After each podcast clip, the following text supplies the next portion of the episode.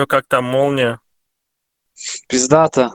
Молния. Что, у нас балкон получается с такой стороны, с неподветренной. То есть мы, дождь идет, мы сидим, колян на балконе курим, смотрим на эти сверкающие молнии. Радуга прям рядом. А Видела. вроде бы наоборот у вас на море вид, как бы дол- должно к вам задувать с моря. Не, это, это, это, это не море, это заливчик такой.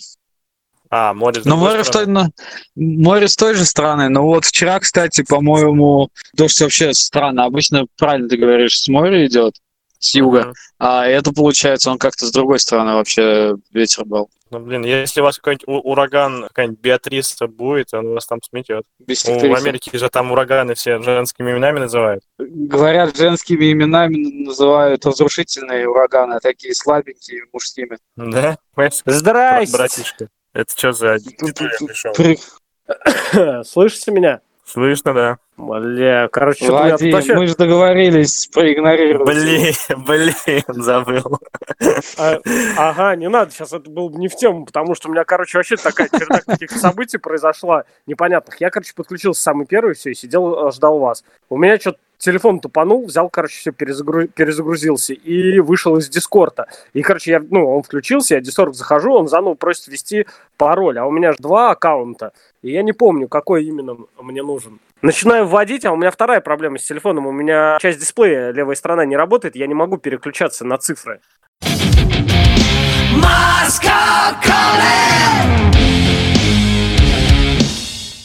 Братиш, у тебя телефон. Сеть парикмахерских, братишка. Они, когда заходишь, э, братишка, вам, вам постричься? Братишка. Серьезно? Да, там заходит такой же мужик, такой взрослый, он братиш. Там один мужик привел стричь сына. Сына там, ну, посадили на, типа, как скамеечку, короче. Там все стригут. А он телефон поставил там зарядку. Э, бар- барбершопер, типа, братишка. Э, Слышит то, что вибрации. Говорит, братиш, у тебя телефон. Мне заржать захотелось. Братиш, у тебя телефон. Пацанчик. А я думал, В моем вкусе э, пацанчики, да. Наоборот, там-то узбеки подстригают, ты заходишь, они тебе с порога кричат «Эй, братишка, заходи, давай, подстригужем недорого». Ну Бля, вот, типа на того. То есть немножко проще, ну, вот такой дизайн, ничего так, мужском стиле там. Да, мы уже пост- давно, по-моему, определились, по-моему, это не зависит от дизайна и там уровня, зависит Конечно, от парикмахера, и поэтому Да, да, да. всегда стараешься именно записываться, как он, ну, найти своего человека и к нему постоянно к одному и тому же записываться ходить. Ну, такой, в принципе, я остался доволен. Карантинная стрижка классная получилась. Кстати, по поводу карантинной стрижки, реально... Карантинная ну, стрижка, это ну, можно под фанту подстричься. То же самое, если ну, дома сидишь, какая тебе разница. Что А что такое фанта? Под фант. Под фанту, ты что, маленький, не помнишь такой рекламы? Нет. Нет. А, у вас тяжелое детство было обоих. Да, Телевизор не, было. Мы картошку, телевизор не мы смотрели? картошку пололи, да, но мне смотреть. Не, а, кстати, карантинная стрижка, реально, в Москве же позакрывались парикмахерские, ну, то есть я вот э, ездил в Иртищево вот раз в месяц, и я как бы там подстригался, хотя, ну, как бы Иртищево они официально тоже закрыты, но неофициально подстригали. Те, кто реально москвичи, ну, все, парикмахерская закрыта, все, блядь, негде подстричься. И тут сначала у нас в офисе все ходили такие, ну, уже до максимума обросшие, а потом в итоге прям в неделю все как один, короче, под машинку, под один размер, там, под троечку, короче, подстриглись, и, и, и все такие, хоп, ходят, короче, у всех одинаковая стрижка по офису. Вот что примечательно. Вадим, а, А. как же Лейла? Ну, как бы неудобно ездить, далеко же. Ты раньше Она же не братишка. Она хоть и далеко, зато сиськи нормальные. А, понятно. Понятно, да. По- Похоже, Лена уже это тоже просекла. Не пускает тебя, да? Так далеко подстригаться. Похо- Походу, Лена рядом просто сидит, поэтому все понятно. Но без комментариев. Смешно, да. Да, а те- те- теперь к братишкам будешь ездить. Да. Походу, да, на самом деле. Так и получается. У нас в ресторане прикол был. Я же в узбекском ресторане работал. У нас вот тоже ребята такие, знаешь, там по-русски толком не говорят, по-английски там тем более, то есть им проще на узбекском. И там по типу много раз такую картину наблюдал, там кто-то столик, короче, сидят гости такие, типа молодой человек, прошу прощения. Такой, да, брат, что хочешь? Что-то перехотелось, уже ничего не хочу. Короче, тема такая. Давайте сходу, кто придумал орков? Blizzard, которые придумали Warcraft. Ты Warcraft что, подсел? Я просто не совсем в теме вот этого. Warcraft Ну, Окей, знаю. не- нет, я знаю, знаю, я Герой. понял, что ты говоришь. Кто, Ну, кто придумал? Ну, компания, Герой. которая Игра- игра- War- игру, Warcraft. которую придумали. Да. Сначала Ну. игру придумали, а потом фильм сняли на игру. герои еще был, был это компания Бука тоже придумал, ну там тоже там все эти эльфы были, орки, но герои они позже вышли. этих Да ну нахер, 99-й год. Ну, а Warcraft первый, ты что, он же там вообще там, не знаю, год 97-го, наверное. А, ну первый даже может быть, у нас ра- второй раньше, был. чем «Властелин колец». Да, К этому все я- подходит. Ну, сейчас, да, и теперь следующий вопрос. А, ш- а что раньше э, было придумано? Хоббит или Властелин колец? Ну, По идее, по, по самому рассказу, по трилогии «Хоббит», по-моему, раньше был, чем «Властелин колец». Ну да, а по, по идее, да, как бы я только на это Ну, внимание а не по, обращал. фильмам, по а фильмам, с- фильмы фильм- «Хоббиты» последние вышли в этой. Хоббиты уже в 2000 там каком-то 12 наверное, году, 13 Да. выходили, а Ну, «Властелин если колец» говорить о 2000 фильме, то «Властелин колец». Но дело в том, что всех этих персонажей при- придумал британский писатель Толкин. Он их написал. Хоббита А еще нарисовали? выпустил книгу еще в, три- в 30-м году, в 30 там, я не знаю, каком-то там шестом. А «Властелин колец» книжку он напечатал в 54 году. А в США э, эта книжка «Властелин колец» напечаталась в 60-м году, и не вот этих вот там хиппи, борьба за независимость и все такое. Вообще э, колоссальный успех имела в США эта книга в 60-х годах. Три- 30, хрен знает, как, какой там год, оказывается, все это было придумано. А фильмы снялись уже вот только в другом совершенно столетии. Как фамилия автора? Познавательный, Тол- Толкин. экскурс. Толкин. Да, я- я Звучит сам- как будто Русский, да? иммигрантская ф- фамилия. Такой слесарь Толкин придумал орков, с которыми он работал. Соседи по цеху. С них срисовывал. В понедельник с утра, орки. Зовут его Джон Роналд Руэлл Толкин. Так что вот теперь уже не так звучит, да? Нет, просто Джон это какой-нибудь Женя был. Женя Толкин. Это маск- Женя мас- Толкин, маскировался. Ну ладно. Не, А «Властелин Джон- колец» какой-нибудь? Джон это же Иван. А «Властелин колец» это был какой-то этот бригадир, наверное, по цеху, в котором польцы для поршней тепловозов вытачивались. Так что все начинает проясняться и вставать на свои места. То есть сначала была железная дорога, да? Да, все начинается с железной дороги. Кстати говоря, мне недавно, прикинь, пришло предложение на работу на Аляске, тоже тестировщиком, железнодорожную компанию. Ну, видать, у них сайт есть, все дела, и типа снизу написано, типа, предпочтения даются людям, у которых есть работа с железной дорогой. Я, пш, я туда вообще без очереди пройду. Мало того, что опыт, я еще и в третьем поколении должен был быть железнодорожником, еще и образование. Да, звучит, конечно, правда. ты сначала так гордо, да я в третьем поколении должен был быть железнодорожником. Да, блядь. И образование у меня, правда, незаконченное. Мгм. Ну, короче, ты много слышал о железной дороге, в принципе. Да. И на вот. и на практику я приходил, но пошел, правда, в такси работать, потому что меня не взяли. Че и хуево работать на железной дороге. Можешь всю жизнь быть на хорошем счету, потом какой-нибудь случай по твоей вине напрямую произошедший или просто стечение обстоятельств, и в итоге прям пинка под зад. Тебе там не премии лишают, а сразу, блядь, там чуть ли вообще не уголовная ответственность. Еще деньги на тебя могут повесить долг. Серьезно? В каких случаях, например? В случае, вот когда был сход локомотива, машинист с помощником проехали красный, но чтобы э, поезд не вышел главный ход, ну, не столкнулся с идущими поездами, там есть сбрасывающий остряк. Они проехали по этому сбрасывающему остряку, ну и, короче, у них упал локомотив, три вагона у них улетели в кювет. Мы восстанавливали, да, ну, фотографии, может, видел, как-то в феврале 2012 И что, на них повесили? ну, их уволили и, да, и повесили стоимость вот, работ по восстановлению пути. И, наверное, так как у нас на границе такая система, что если у тебя какой-то долг тебя не выпускают, соответственно, им уже и закрыт э, выезд, наверное, из России, да? Блять, куда нахуй железнодорожник из Ртищева тебе поедет? Ты что фантазируешь? я имею в виду в Турцию даже, в ту же самую. да, Ну, блядь, да хуя, блядь. Эротических машинистов в Турцию наездились. Что ты фантазируешь? Ну, Эротические путейцы он ездит в Турцию. Но это я, в принципе, всегда понимал, что ответственность пиздец. Да, ответственность разная, что тогда помощник не проверил, соединены ли тормозные шланги, они должны, ну, проверять перед отправлением. Поехали, нахуй, разогнались, состав груженный углем. А с горки едут, блядь, а у них тормозов нет, он не оселяет тормозить. И они, блядь, на станцию летели на скорости, блядь, 100 километров в час. А там вообще красный был, то есть у них стрелка была не в маршруте, они должны были остановиться. А стрелка была маршрут э, на занятый путь. Там тоже состав стоял. И они просто, короче, в состав пилились. И помощник понял, что чем пизда, что они сейчас в состав летят. И он на ходу выпрыгнул из локомотива. Но в полете обнял опору контактную. Ну и разбился об контактную опору. Выпрыгнул и, и А что разбился об контактную опору. опора? Ну, бетонные столбы вот эти, которые стоят вдоль пути. А. Он, короче, вхуярился просто в столб на скорости 100 км в час. Разбился. А машинист, ну, в кабине погиб, его зажал. Хуярился впереди, впереди в состав, а сзади, блядь, еще тысячи тонн угля, угля его задавили. Ну, Короче, все, все в смятку оба.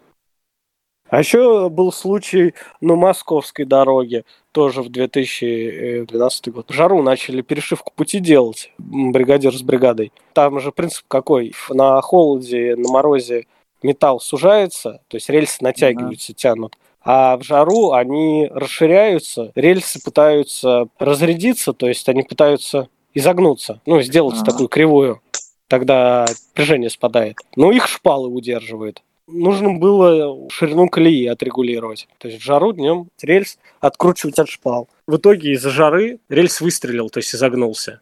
И по нему в этот момент прошел грузовой поезд. Его мотануло и прокинулся контейнер. А в этот момент э, по встречным путям шел пассажирский поезд. И контейнер прямо упал на середину пассажирского поезда. Взрезал пассажирский вагон от тамбура до тамбура. Из всего вагона выжило, наверное, человека 4. Ну, то есть, ну, просто, блядь, разрезало, нахуй, вагон пополам контейнером.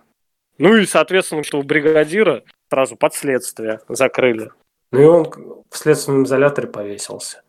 То есть э, чувак работал бригадиром. То есть, ну, на тот момент зарплата у бригадира пути, даже пусть то, что это московская дорога была, там не больше 35 тысяч, скорее всего, даже в районе 30 тысяч. Кто такой бригадир? То есть он также, блядь, с бригадой в жару, блядь, в мороз, нахуй, выходит, блядь, машет молотком вместе с ними. То есть, ну, получает, блядь, 30 тысяч.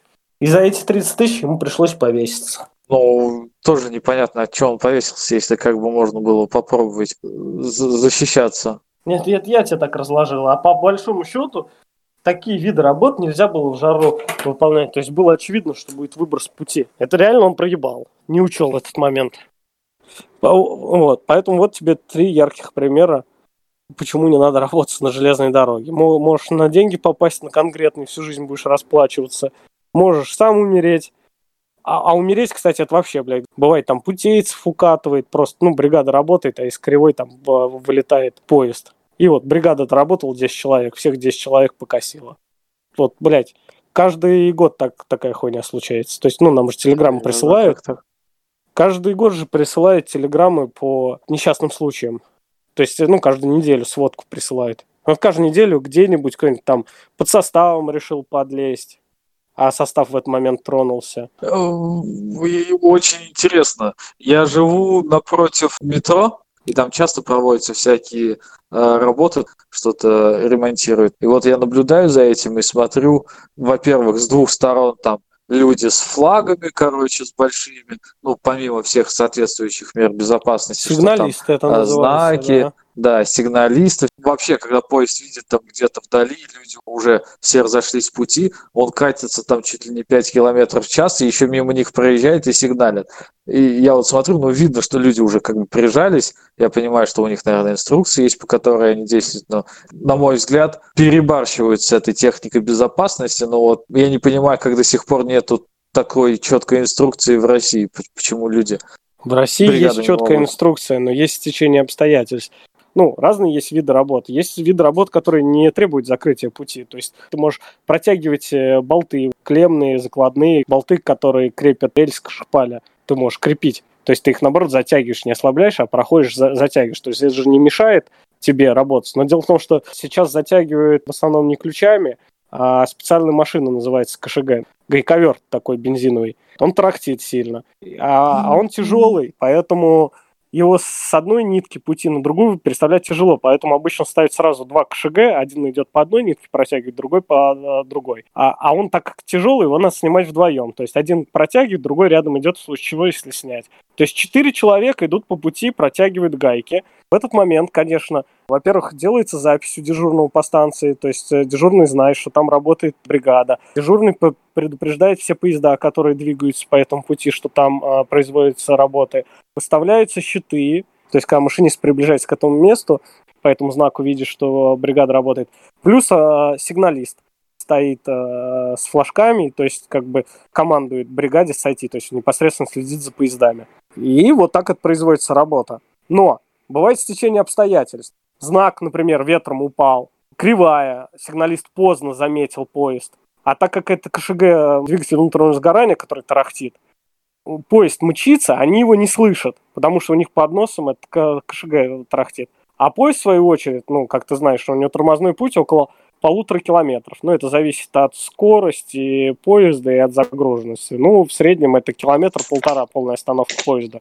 И он не может резко остановиться, как машина. Соответственно, он, он видит, он сигналит, а они не слышат. И просто всю бригаду укатывает.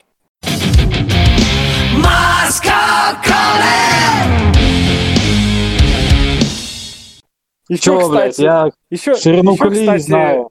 Удивительный факт про, ну вот, даты. Том и Джерри, как вы думаете, в каком году придумали? Тоже 30-е годы. 30-е годы, в годы депрессии.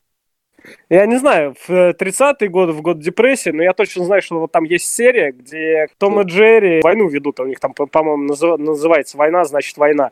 И они там салютами перестреливаются, там в касках чего бы бегают. Так вот, вот а. эту вот серию показывали во время Второй мировой войны военнослужащим США для снятия стресса. Типа, Лучше веселая комедия. показали. Да, да. тоже, когда ты сказал снятие стресс. Все мы знаем лучшие способы. Э, у нас, э, да, в, в России тоже есть неплохие мультики, такие как, э, допустим, там Простоквашино, ну погоди, только это фильмы 80-х, 90-х годов, а это на 50 лет раньше, вот это вот удивительно.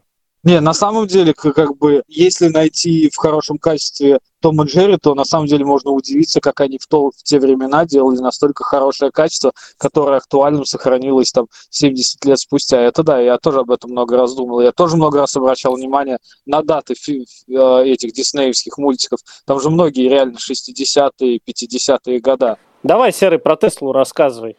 Про, про Николу? Николу мы, в принципе, так как он, как знаем. он голубей кормил. Чем? Баснями? В частности, ну, а баснями он Тесла, кормил. Тесла, интересно, реально в честь его названо Тесла там? Да, конечно. Тесла же он какой-то, по-моему, серб. Э, да, Сербии. Никола. И у нас здесь есть сербская кафешка, где делают типа бургеры сербские, Serbian Grill. И там называются вот, типа, они Тесла тоже? Мне большой Тесла. Нет, Двойной Тесла, там внутри, пожалуйста. Про Теслу очень много там. Нет, мне, Tesla. мне Model X бургер, пожалуйста. Это один из самых, наверное, их знаменитых соотечественников, э, представителей Сербии, Тесла. То, что он хотел уже там, по-моему, энергию на расстояние передавать через вот эти э, э, электростанции в электровышке. А Эмир Кус... Прикинь, а кстати, реально, говоря по поводу Тесла, он же в одно и то же время жил как Эдисон, это тоже он с электричеством работал, только, ну, все знают, что Тесла был намного именно гениальнее, то есть тот такой, знаешь, ученый был, что вот он сидел, высчитывал, то есть у него чисто математические такие просчеты были всего, а Тесла, говорят, у него именно было чувство, то есть он, когда у него появлялась идея, он уже чувствовал будет ли это работать или нет. То есть у него подсознательно это все появлялось. Так вот, Эдисон построил миллиардные компании. У нас сейчас в Нью-Йорке компания, которая поставляет свет, то есть электричество, называется Con Edison, в честь него названная. А при этом Тесла умер, у него куча долгов было, потому что ему много раз предлагали всякие патенты, а ему просто не до этого было. И вот он жил, короче, где-то на Park Avenue в каком-то знаменитом отеле, и у него там 40 тысяч долго, что ли, осталось, то есть там цифра какая-то была, потому что он никогда не платил, он всегда там, типа, это говорил, вот у меня там будут изобретения, мне дадут деньги, типа, я потом расплачусь. В итоге ни хера не расплатился. И говорили, как уборщица один раз заходил, а он, короче, ну, все говорили, что он не спит вообще, а его один раз вот уборщица заходила и видела, как он стоя спит. То есть она такая вокруг него прошла, он такой с закрытыми глазами стоял. Эх, блядь, на что не пойдешь, чтобы не платить за отель? Такой. Начал придурком прикидываться. Не, прикольно так. При- Пришел в отель пятизвездочный какой-нибудь и говоришь, вот у меня скоро изобретения будут, я разбогатею, я вам оплачу. А пока можно, я поживу у вас. А где властелин Флоргесидина? Властелин Седина, блядь. И Мера Местина. Я знаю, что у тебя про Теслу хотел спросить. А у вас э, сколько бушная Тесла стоит? Вот ты сейчас покупаешь за сколько? За 10 тысяч э, Санта-Фе, да? 15 с половиной. Вот, 15 с половиной. А за сколько можем Теслу, интересно, купить? Такую бушную. Это первый момент. И сколько относительно новой машины, сколько они теряют в цене? То есть насколько они дешевеют бушные? Но они, кстати, не так сильно дешевеют, по понятным ну, по причинам. сравнению с э, бензиновыми. Да. То, что я видел. Хотя, блин, я сейчас не возьмусь называть тебе цифры, потому что, например, те машины, которые я видел, это как бы старые Model какие там S, которые когда-то стоили чуть ли не 80 тысяч.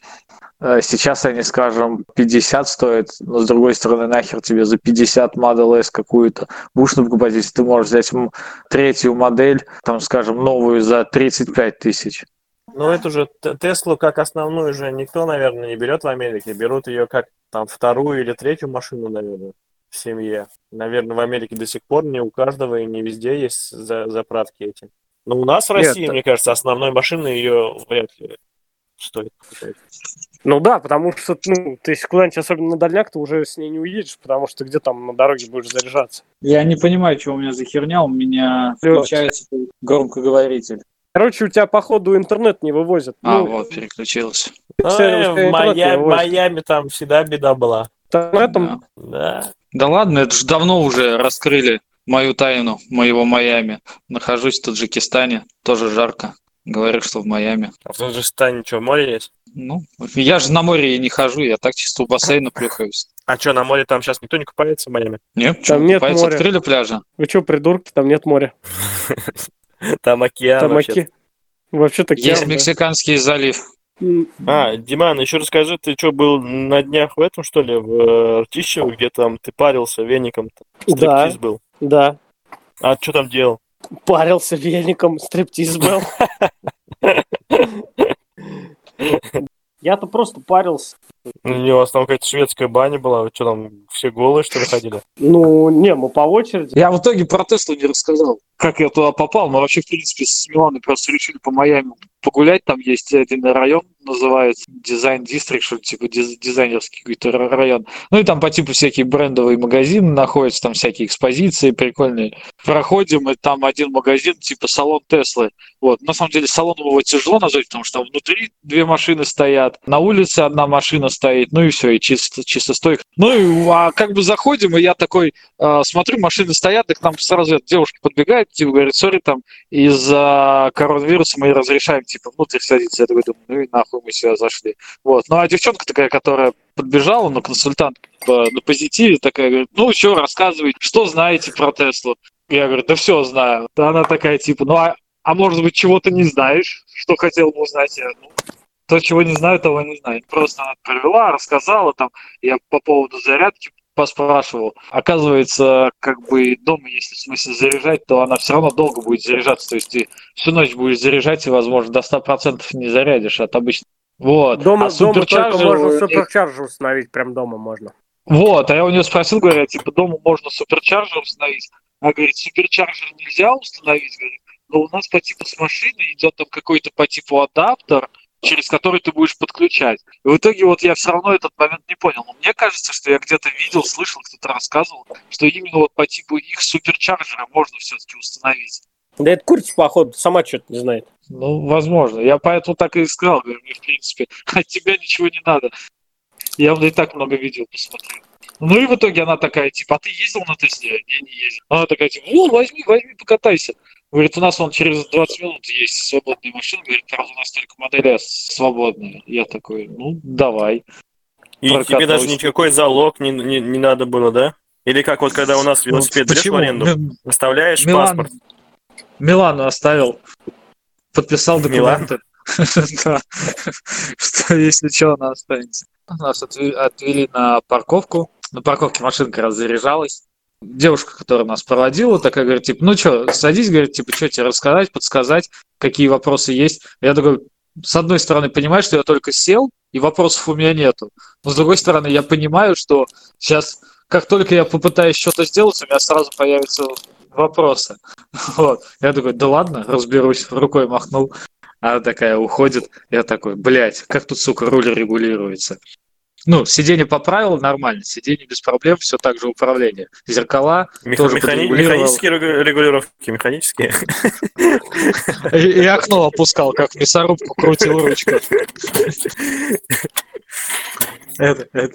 Кстати, это Да, был бы это- нормально, реально актуальный прикол, если бы Тесла вот эту херню замутила, типа электрическая продвинутая тачка с автопилотом, но окна открывать мясорубкой. Это был, ну, это просто фишка была бы. Так вот, и я, когда дело подходит к рулю, но я по привычке под руль руку сунул, где рычаг, блядь, нет рычага, такой посмотрел по, по сторонам, долго не мог вкурить, потом понял, что там по типу как поворотники, вот эти вот там омыватели, еще один рычаг маленький стоит как раз для этого, для регулировки руля. Подрегулировал руль, трогаться. Нажал на тормоз, ищу, блядь, сука, где переключать эту скорость, а у него, блядь, этого рычага же нету. Оказывается, тоже у него под рулем вот эта вот херня. Причем я с ней до конца не разобрался, как она... потому что у нее есть положение типа вниз и вверх. Ну и в итоге все, выехали из парковки. А, Я такой выезжаю, думаю, ну, знаешь, видео дохуя смотрел, как э, Porsche с Теслой гоняют, и как Тесла дергает. Выезжаю, значит, на- напрямую, такой, ща я ее вжучу, думаю, сейчас чуть-чуть придавлю, сейчас она полетит. Такой нажимаю, она такая, чух-чух-чух-чух. Блять, не понял, что за хуйню подсунули? Думаю, надо, наверное, посильнее надавить. Опять такой, вжимаю уже в пол, она опять такая, еле-еле разгоняется, Катя. Я думаю, сука, наебали, блядь. Не такая уж Это, она наверное, эко, пиздатая. Да? Эко-режим, наверное, был. Ну, типа да. Но в итоге на тот момент, то, что я уже отметил, реально машина мягкая, какие-то кочки, она так мягко идет. Может быть, у меня, конечно, самовнушение было, но вот что меня особенно прикольнуло, это вот там, где спидометр обычно на машинах, там же типа еще один дисплей, помимо вот этого большого в середине. И на нем, значит, рисуется дорога. То есть она анализирует красный свет впереди, там стоп-знаки, а, определяет машины впереди тебя, причем она определяет кузов машин, на несколько машин вперед она понимает, как, какая машина, где она находится в полосе, стоп-знаки видит. Как это она А, понимает? и- У нее что, за счет локации? За счет спутникового? этого? Ну, нет, искусственный интеллект, а они распознают. Камеры, там же датчики по кругу. Камер, видеокамеры и датчиками, да. Ну, датчики вряд ли. Скорее всего, именно из полученного видеоизображения э, искусственный интеллект, эти не, нейросети, наверное, распознают объекты. Ну, он уже туда в нейтрон или она связывается, типа, как бы... Нет, встроено в машину. В этом же и прикол Тесла, то, что она предотвращает аварии, она ан- анализирует. То есть, грубо говоря, скажем, если машина понимает, вот чувак рассказывал, был случай, он едет по полосе, трак, ну, здоровый там грузовик, фура, короче, начинает просто перестраиваться, а он, получается, находится вот под передним колесом. Ускоряться она может долго, тормозить тем более не получится, потому что он же длинный, он перестроится, задавит. И, соответственно, машина сама решила, что в соседней полосе никого нету, проще просто перестроиться в соседнюю полосу. Вот он говорит, я еду, у меня машина просто перестроилась, и все. Сработала эта система. А как она это анализирует? Мало того, что надо определить, что тебя прижимает, но еще надо определить, что лучше сделать. Тормозить, газануть или в бок уйти. То есть она читает вокруг тебя обстановку и понимает, что с левой стороны машины нету, и проще всего просто прыгнуть в левую сторону. А, Прикол в том, то, что мы когда ехали, она даже на обочине, там на тротуарах распознает мусорные бачки. И прикол был в том, то, что мы едем, и в одном моменте есть по типу гироскутеров, которые охранниками часто используются. И прикол был как раз на том моменте, когда мы догоняем один из таких по типу гироскутеров, ну, чувак по дороге едет. Я такой думаю, блин, интересно, а как машина его распознает? И она распознает его, как мусорный бачок по дороге едет. Ну, она такая по типу на секунду затупила, потом по типу появился велосипедист на полсекунды, потом мотоцикл, то есть она не могла понять, что это за херня едет, но просто прикол в том, то, что в случае аварийной ситуации она же предпринимает, что лучше сделать. То есть, я думаю, наверняка там вшита программа, которая говорит, что если неизбежно столкновение, то не суйся, грубо говоря, под КАМАЗы какие-то, потому что тебя раздавят. То есть лучше какой-то, может быть, столб выбрать, если надо въебаться уже, чем в другую машину, потому что могут люди пострадать. Я думаю, она выбирает, может выбрать, во что въебаться, и в этом случае она влетела бы в этот мусорный бачок, который на самом деле человек передвигающийся. Ну и в итоге я такой проехал один кружок по району, и такой, ну, мягкая, прикольная, но, блядь, что-то она тупая, тугая, вообще мне не нравится. Остановились на обочине, ну и вот как раз видео в Инстаграме выкладывал. Захожу в настройки, такой хуяк, нахожу режим спортивной езды, такой, о, вот это то, что мне надо было. Все, блядь, на спорт, спорт, спорт поставил, передвинул ускорение, управление. Я, правда, не знаю, спортивное э, управление, это значит, что оно жестче будет? Ну, жестче амортизаторы становятся, да. Амортизаторы отдельно настраивали. Руль э, Тяжелее. Тяжелее, во-первых, и, и, типа должно быть меньше оборотов. Типа, чтобы тебе полностью руль там выкрутить влево, у тебя уходит, допустим, два с половиной оборота, а в спортивном режиме полтора. Э, оборота. То есть руль отзывчивее становится. Ну, в общем, поставил все на спорт, и потом как раз захожу в настройки подвески, я такой, вот, здесь, походу, можно выбирать, типа, высоко, низко или э, среднее. Ну, я такой, низко ставлю, она что-то не опускается. Я думаю, блядь, что-то не понял. А снизу еще какая-то кнопка есть, и что-то на английском написано. Я так и не понял, кстати, что это было. Я такой нажимаюсь, у него показывается Катапульта. на экране по, да, по типу колесо отваливается. Я такой, блядь, сейчас, сука, еще реально колесо, блядь, отвалится, как будто я не знаю, что там может быть переключилось и показывается, что уже низкая подвеска. Но я не почувствовал, чтобы она как-то опускалась. Не знаю, может, она не сильно так заметно опускается. Потому что я ожидал, как по типу это, в фильмах машины подпрыгивают. И в итоге тут я вот выезжаю как раз-таки на дорогу и такой нажимаю, чуть-чуть на педаль, и меня тут прикладывает в сиденье, и у меня такое ощущение, как будто, знаешь, если катались на американских горках, когда вот резко ты улетаешь, у тебя вот из-под ног земля уходит, и у тебя аж такой, знаешь, мандраж начинается по телу, свободного падения, Я, у меня такое в, ощущение. В животе этот, бабочки. Да.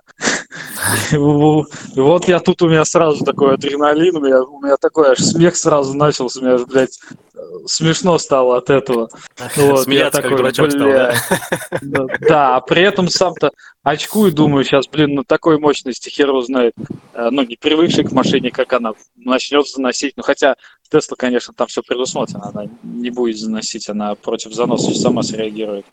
У нее же еще хорошо, что очень низкий центр тяжести у Теслы. Да. Ну, устойчивая в салоне были как раз, там какой-то парочки проводят экскурсию, типа багажник открывают, а там вместо багажника, ой, это вместо двигателя еще один багажник. Я Милане говорю, видела, что там? Она говорит, что? Я говорю, еще один багажник. Да, только на Запорожце сзади двигатель. Поменялось мое мнение после того, как сначала она ни хера не ехала, и тут как она начала впуливать. Прикольно, а, конечно. Ну, ощущение. Так, вот я поэтому... Но самый главный прикол-то, а, в том, то, что вообще за без...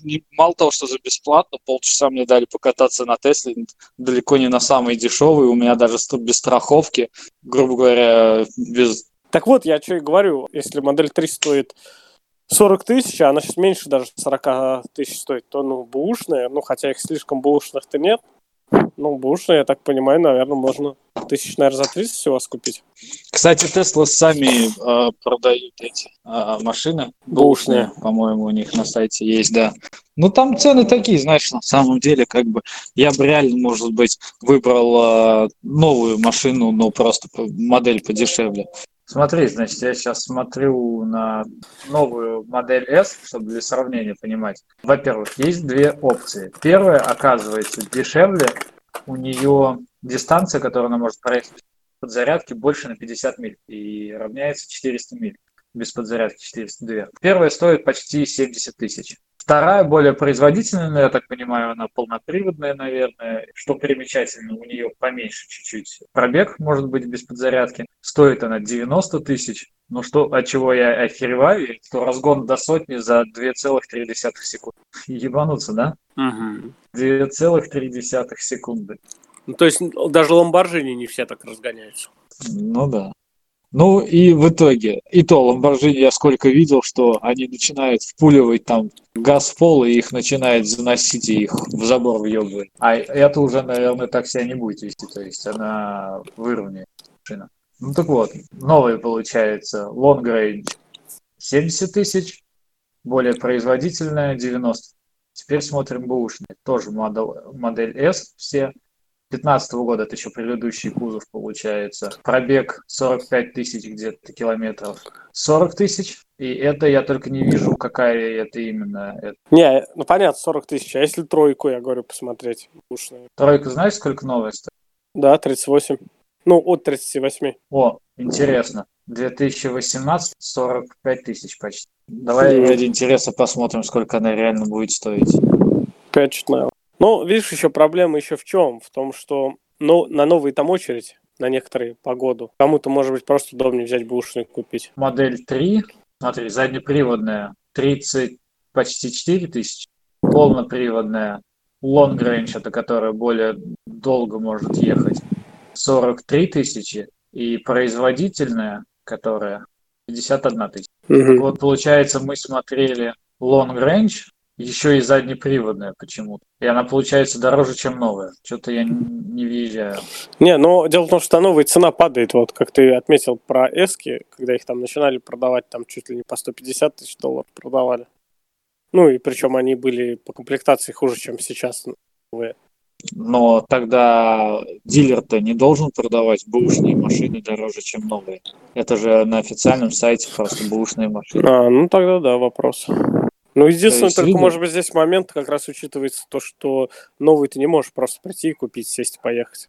Вот, смотри, тоже опять-таки 2018 года модель 3, которая перформанс, производительная, самая быстрая, бэушная 54 тысячи, а новая 51 тысяча. И вообще, да, я вот заметил то, что Теслы как-то не сильно падают в цене-то. Еще и расти начинает. Вот тебе инвестиция. Купить себе Теслу. Как в Майами погода? Да хуй знает, облачно. Вчера было облачно весь день. Вышли погулять с Миланой, я пришел весь обгоревший. Сука, облак, облачно было, один хуй, красные руки. Но я еще и в, в океане вчера искупался, и как раз вроде как бы облачно было, но не знаю, сколько там полчаса на пляже были. Плечи тоже обгорели. У нас вчера жарища была, я такой, как это, как настоящий москвич, ходил, загорал. Ну, я, во-первых, днем бегал, потом пришел, взял покрывало, и пошел в парке, прям на траве расстелился, и в парке прям лежал, загорал. Big City Life. У нас есть, короче, центральный парк в Манхэттене, большая туристическая достопримечательность. И в этом парке есть поляна такая, то есть там, где деревьев нет, причем она большая, она там несколько футбольных полей, наверное, называется Шипс Meadow. Так и это место называют... Нью-Йорк же состоит из пяти районов, и в каждом районе, получается, есть э, свои пляжи. Например, в Бруклине есть Брайтон, в Манхэттене, получается, пляжев нет, и вот это место называют типа Манхэттенским пляжем. Милана говорит, первый раз слышу, я, говорю, потому что на педикапе не работала. Ну, судя по фотографиям, это не только в Нью-Йорке, это во всей Америке так, что даже в институтах э, могут на переменах выходить и просто на траве сидеть, э, как бы народ также расстилать покрывал, ну, судя по фотографиям. Я, у, у нас, кстати, в институте вот эта фишка тоже, я помню, один год была, когда просто пятикурсники после защиты диплома бухали всю ночь, короче, просто на покрывали на улице спали до утра. И прикол то, что утром в 8 часов утра все такие идут, кто в институт, там, кто на работу, а эти пьяные там на траве на покрывали спят, блин. А во Флориде ну, сейчас марихуана будет. легально? Вот я тоже хочу спросить, но, по-моему, нет. Это у меня хочешь спросить? Спроси. Ну, я думаю, нет, потому что, когда я у местного чувака спрашивал, типа, а что, где здесь можно достать, он говорит, ну, можно там барык взять. Ну, соответственно, если у барык, то... А если было бы легально, то э, он бы, наверное, сказал, да вот, типа, там магазины есть, все дела, иди бери. Ну, судя по мечам, которые у него дома лежат, он, он, он походу, что-то употребляет. Возможно.